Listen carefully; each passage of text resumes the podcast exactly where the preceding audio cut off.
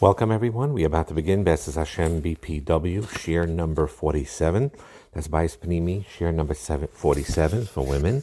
We started in the last share talking about the bracha of Shahakol Bara Lechvaydai, that everything is created in Hashem's glory. That bracha said by a wedding and by Sheva brachas influences us today in our lives in general, but in our marriages particular, no matter how long you're married.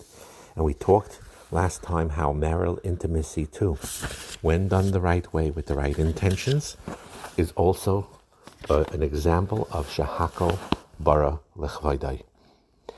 Even the sexual aspects of it, between a husband and a wife, shahakol bara lechvaydai. It's for Hashem's honor.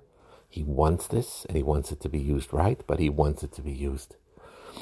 And this idea of both our bodies and our souls, the physical and the spiritual, to put it together, we know is not simple. We know it's not simple. We know it's always a conflict.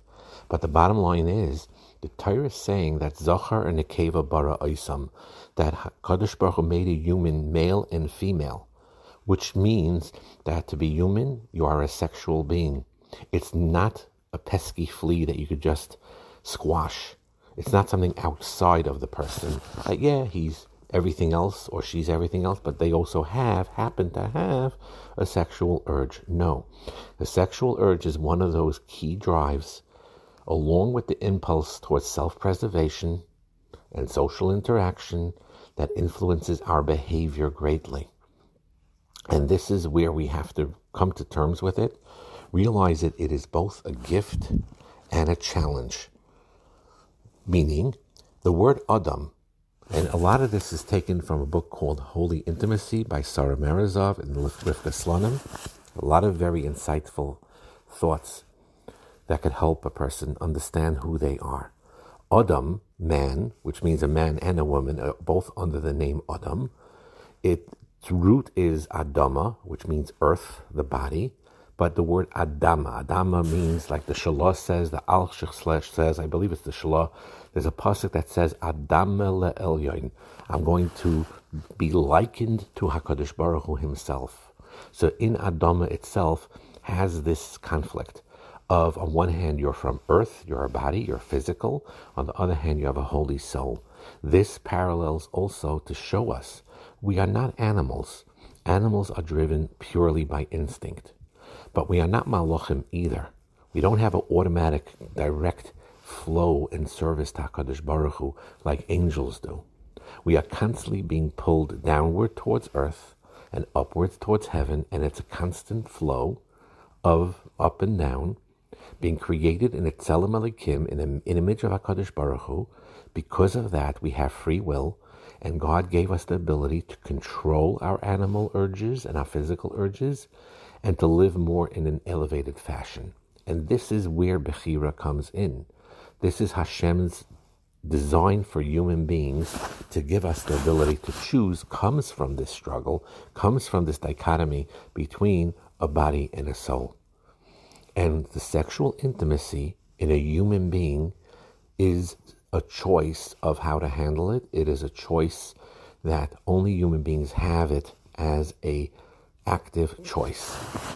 Because it's very, very strange the way Hashem made it, but it's true. The sexual organs are considered base, are considered low. Why? Because the actual physical intercourse, the coupling of these organs, don't require you to be bright, don't require seichel, don't require emotional maturity, don't require spiritual refinement because animals could do it as well, and human beings could do it. They have a choice. They could do it like animals, where it's a very base, low, simple biological drive. So, on one hand, you could look at the sexual organs and say, they're animal organs. I'm a human being with some animal organs.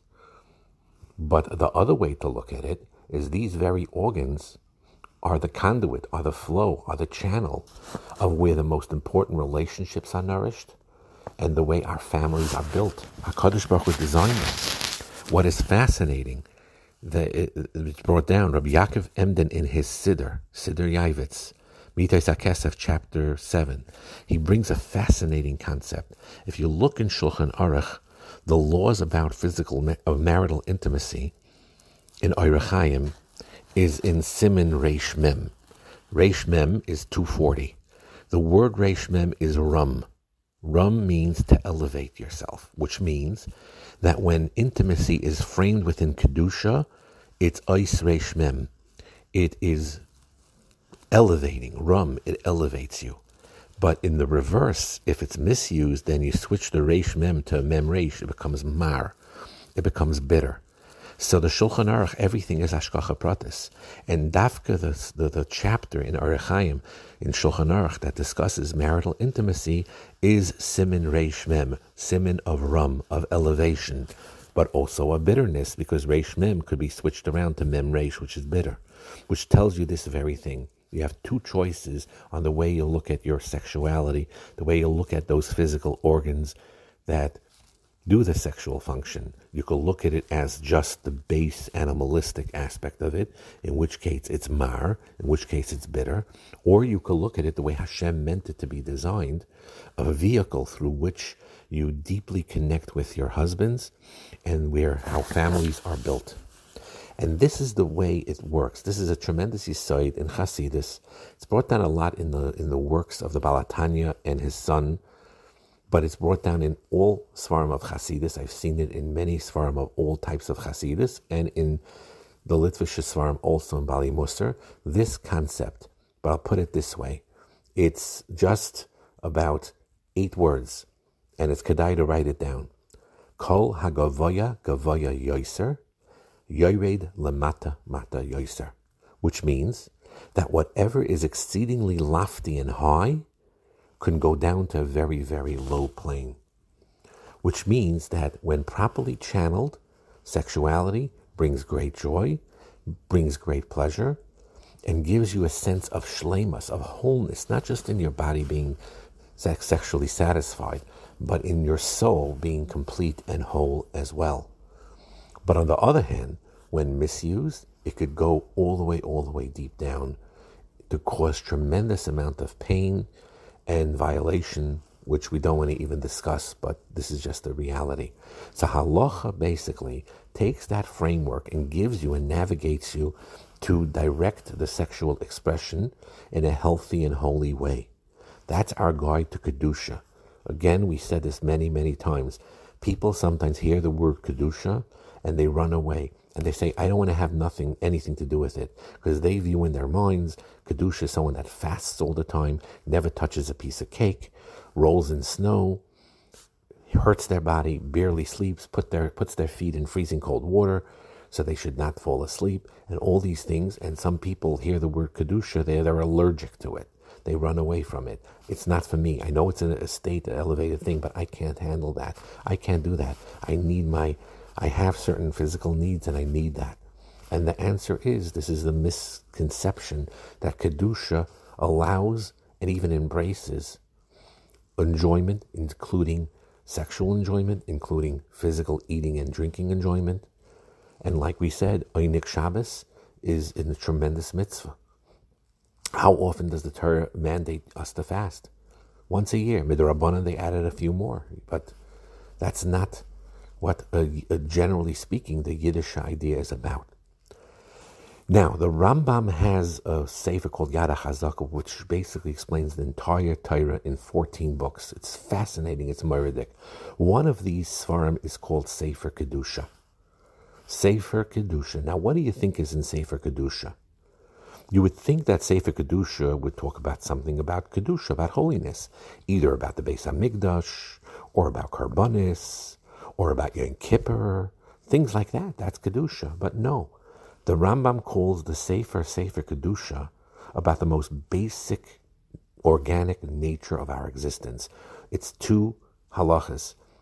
Bias asurais umachalais asurais. The forbidden sexual relations and forbidden foods, meaning eating and the sexual act. That is what Sefer Kedusha in, is incorporated, and Kedusha is those ideas. The Rambam is giving us this idea of what Kedusha is. It's a symbiotic connection between the body and the soul, and he counsels in general, if you look at the Rambam deeply, to take the middle road. The middle road means we satisfy our physical needs and our pleasures within the realm that's permitted and we use it in a healthy way. That is really the goal. Not to quash it, not to destroy it, but not to overindulge indulge either. This is true freedom. This is really the yisoid of Yitzias Mitzrayim. Mitzrayim, Egypt, was the Ervas Aretz. It was the most depraved land in the world. And Yitzias Mitzrayim means that we got out of that depravity. We got out of that. And that gives us the sense of freedom. For inanimate object like a stone, freedom is just simply I exist. For vegetative, for trees and grass and things like that, their freedom is their capacity to grow. You put their roots firm in the ground, otherwise they find restriction if they if they get strangled when they don't have enough water or not enough soil. Their freedom means I have soil, I'm rooted in the ground, and I could grow. That's the world of vegetation. Animal life, Freedom means free to move, free to find food, free to mate, free to protect itself, free to protect its young. Human beings go beyond what the animals. Our freedom is our intellectual freedom, our emotional freedom in a healthy way, meaning that it's for a created and purposeful manner. In other words, we satisfy our animal needs as a channel to promote our intellectual pursuits and to have a tachlis in life, what HaKadosh Baruch Hu gave us. That is so, so important. Our freedom is, is when we take the lower aspects of human life, our body, our material environment, and we elevate it to a higher plane and we align it with what the neshama wants. And that is the idea behind it. And this idea is partly is Kabbalas oil. Now, this is another thing. Just like people run away from the term kedusha because they're afraid of it, it means I have to deny myself everything, which is not true. The word Kabbalas oil, which means submitting to Hakadosh Baruch Hu's yoke of what He wants, also people run away from. But people make a mistake. Kabbalas oil, which means you're submitting to what Hashem wants, is not a depressed state. It doesn't mean you get depressed about it. It's not a low thing. It, this knowledge itself fills us with joy. People make a mistake and they think that a slave has Kabbalas oil, and we're supposed to be like an Eved of Hashem. That's Kabbalas oil, accepting the yoke of Hashem. Shouldn't that make us feel depressed and down and low? And the answer is that the opposite is true. This is the only type of avdus, the only type of Kabbalas oil that brings us actually joy. Moshe Eved Hashem. There's a special joy in submitting to what Hashem wants and accepting his his reign and trying to fulfill his will as best as possible. So that is a, an idea of Shahakal Baralech Vaidai. And now we're going to talk a little bit about, we talked about how it's the husband's obligation to give over sexual pleasure and satisfaction to his wife. That is the mitzvah's aina. That is the dairaisa mitzvah that the husband is responsible for to tune to his wife's desires and meet her hints and overtures when she does this to fulfill those needs. But the truth be told, is a woman too has a responsibility, midrabanan certainly, to go to the mikveh, not deny her husband sexual pleasure either. So intimacy places halacha that there's a priority of a woman toiveling at the first possible opportunity, and in a healthy relationship, women will welcome and reciprocate to her husband's overtures and not rebuff them and not just, um, you know, push it away. So it's very important. People ask me and ask other people, chassan teachers, kala teachers, wives ask, am I really mechuyev this? Am I mechuyev to do that? And the key really is you need to learn what the truth is, what the Torah's responsibilities are. But the truth be told is it's that can't be the focus in a healthy relationship. In a healthy relationship, when a husband and, a wife, the goal is is not to focus on that I'm obligated to do this and you're obligated to do that, but rather what can I, what sh- what would I want to do to fulfill your needs and you to fulfill my needs. And when you have that mindset, then the chiyuvim are kept automatically. Now, we talked about it in many other shiurim. We're not going to go in length in it now. That it is completely normal for a man and a woman's libido to fluctuate Health is a factor, hormonal changes are factors, stresses, marriage, children, other causes. But the key really to remember is that when there's a lessening of desire, don't assume that it automatically means the relationship is weaker. And the key really is, is very often it's like this. There is something called an automatic response and something called a reactive response. And generally speaking, most women don't have an automatic response where they, on their own, out of the blue, become sexually aroused. Usually it has to come with the husband overturing, causing emotional warmth, and so on and so forth. And very often, women will be very surprised how much they can enjoy these sexual experiences, even if initially they weren't interested at all, but they allow themselves to be spoken to and to get involved a little bit. We mentioned in a very early shiur someone, Michele Weiner Davis, fascinating. She's counseled a lot of uh, couples, prevented divorces in many situations, and she was counseling women. And she was saying to women, she, she would say, "You have no how, idea how many women told me the following. They told me that by nature I'm not really into the sexual aspects as much as my husband is. I have a lower libido than my husband does." and I don't really feel the need and the want to be sexually interested, but my husband is.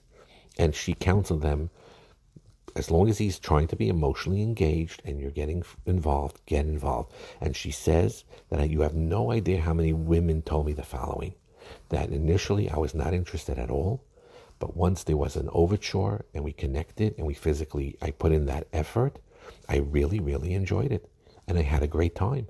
And very often, ironically, they end up having even a better time than their husbands initially had it once they got into it.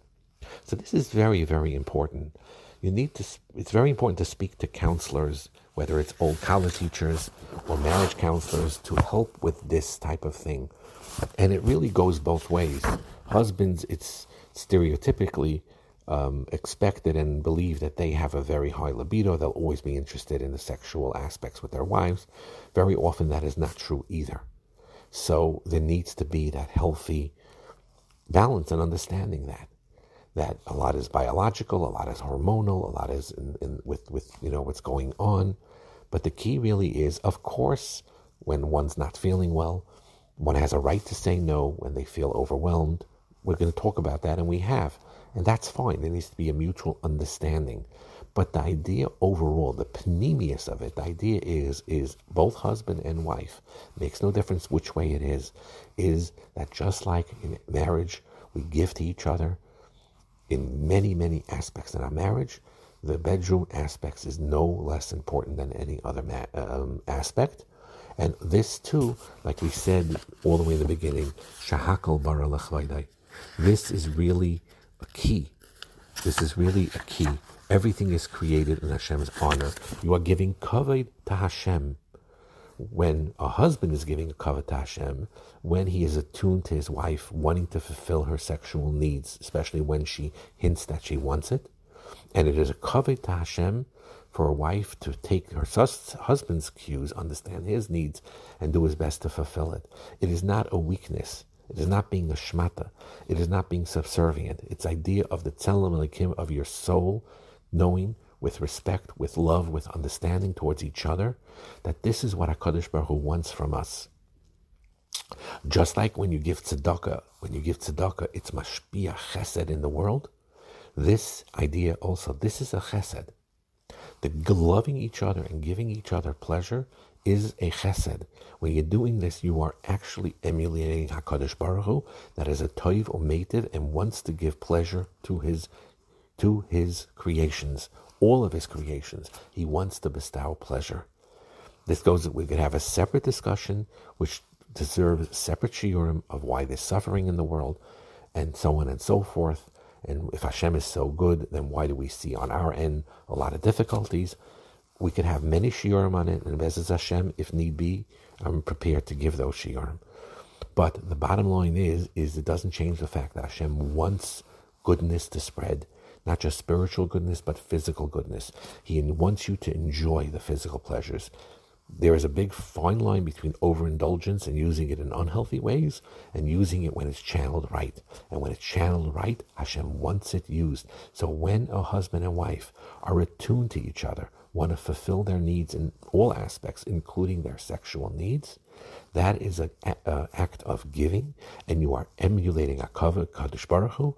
You're giving kavod to Hashem. That is a chelik of shahakoil bara lechvaydai. Everything is created in my honor. And that bracha by the wedding, that bracha by the Sheva brachas, stands strong 10 years later, 20 years later, 30 years later, plus that we are doing things in our marriage for the honor of Ashkadosh Baruch Hu. And as strange as it sounds to people, the activity in the bedroom sexually, you are doing it because, and you're giving kavod to Hashem by fulfilling each other's sexual needs and giving each other pleasure. That is what Hashem wants, and He has a nachas ruach from that. And that's something that sometimes you have to wrap your hand, uh, head around. People don't usually think in those terms, but that is really the absolute truth. Bracha and atzlacha.